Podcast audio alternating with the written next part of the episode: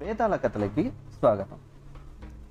తన మంచానికి కట్టిన దోమతెర తనతో మాట్లాడడం చూసి ఆశ్చర్యపోయిన పలకని పడితే కాసేపటికి తేరుకొని తాను పెదవి విప్పి ఏమీ చెప్పకుండానే చేతి బెత్తం తీసుకొని తెర మధ్య నుంచి దూర్చి బల్ల మీదున్న మధువు గిన్నె మీద బెత్తంతో టక్ టక్ మని చప్పుడు చేసింది.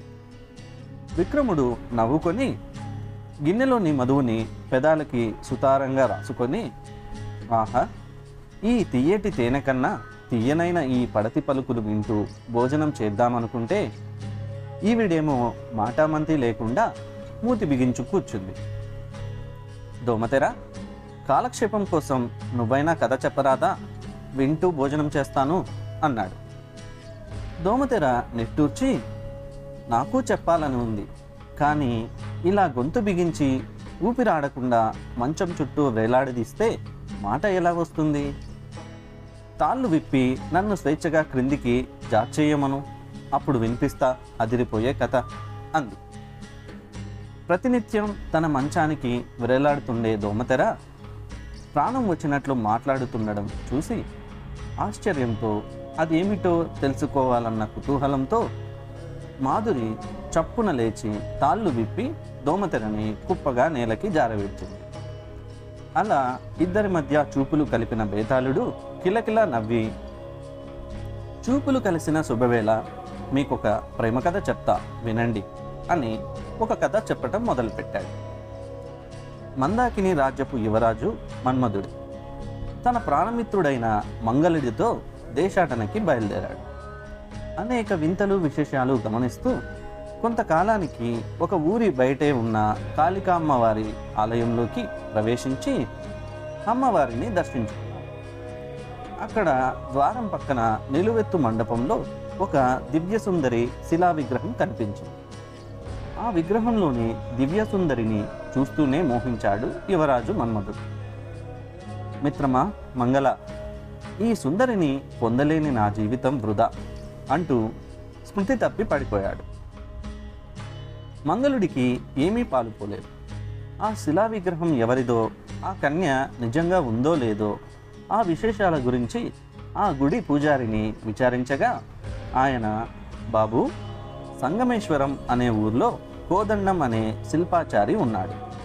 ప్రతి సంవత్సరం అతడు ఇక్కడికి వచ్చి అమ్మవారిని దర్శించుకుంటాడు. అతనే ఈ విగ్రహాన్ని ఇక్కడ ప్రతిష్ఠించాడు అని చెప్పాడు. మంగళుడు మన్మధుడి రక్షణ బాధ్యత పూజారికి అప్పగించి సంగమేశ్వరం వెళ్ళి కోదండాన్ని కలుసుకొని ఆ శిల్పంలోని కన్య గురించి అడిగాడు. అయ్యా చిత్రపాలెంలో నా మిత్రుడైన కుమ్మరి ఉన్నాడు. అతడు ఒకసారి నా దగ్గరికి వచ్చి ఒక అందమైన గోరు కానుకగా ఇచ్చాడు. ఆ గోరుని పరీక్షిస్తే అది పులిగోరు కాదు. ఒక సజీవ సుందరి చేతి విరేలి గోరు అని అర్థమైంది. ఆమె ఎవరో ఎక్కడుంటుందో నాకు తెలియదు. ఆ గోరును బట్టి ఆ సుందరి రూపాన్ని ఊహించి ఆ శిల్పాన్ని మలచి అమ్మవారి ఆలయంలో ప్రతిష్ఠించాను అని చెప్పాడు.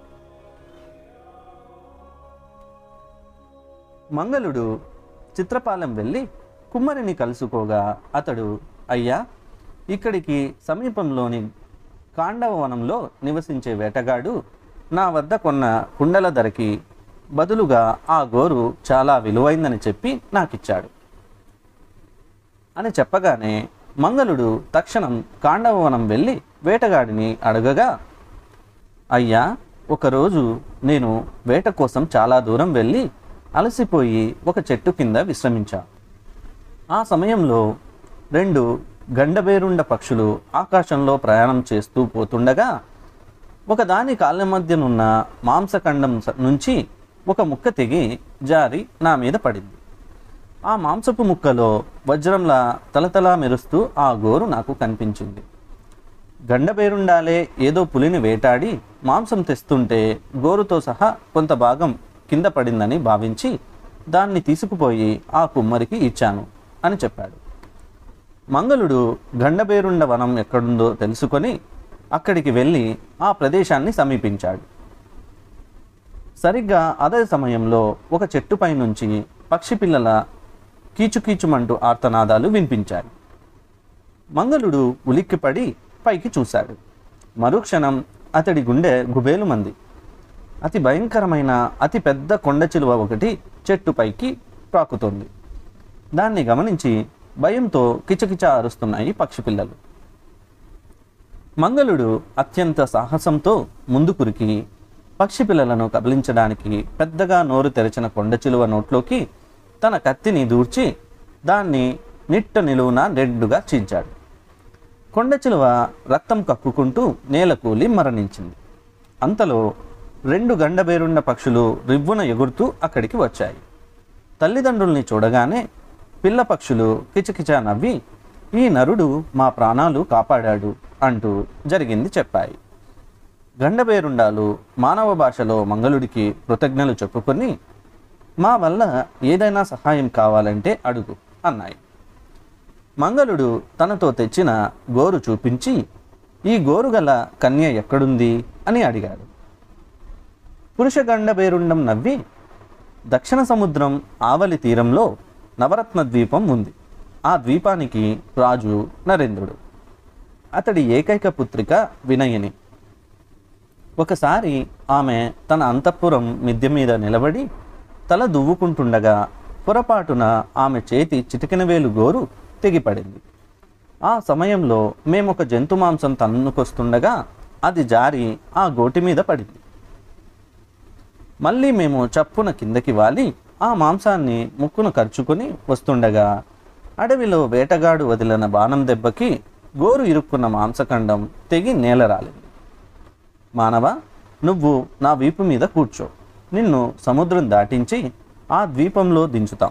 నీ పని అయ్యాక మమ్మల్ని తలుచుకున్నావంటే మేం ప్రత్యక్షమై మళ్ళీ నిన్ను సురక్షితంగా వెనక్కి తీసుకొస్తాం అని చెప్పి గండబేరుండ పక్షులు మంగళుడిని తమ వీపుపైన మూసుకొని వెళ్ళి సముద్రం ఆవలి తీరంలోని నవరత్న ద్వీపంలో దించి వెళ్ళిపోయాయి.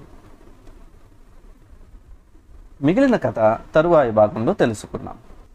అంతవరకు నమస్కారం.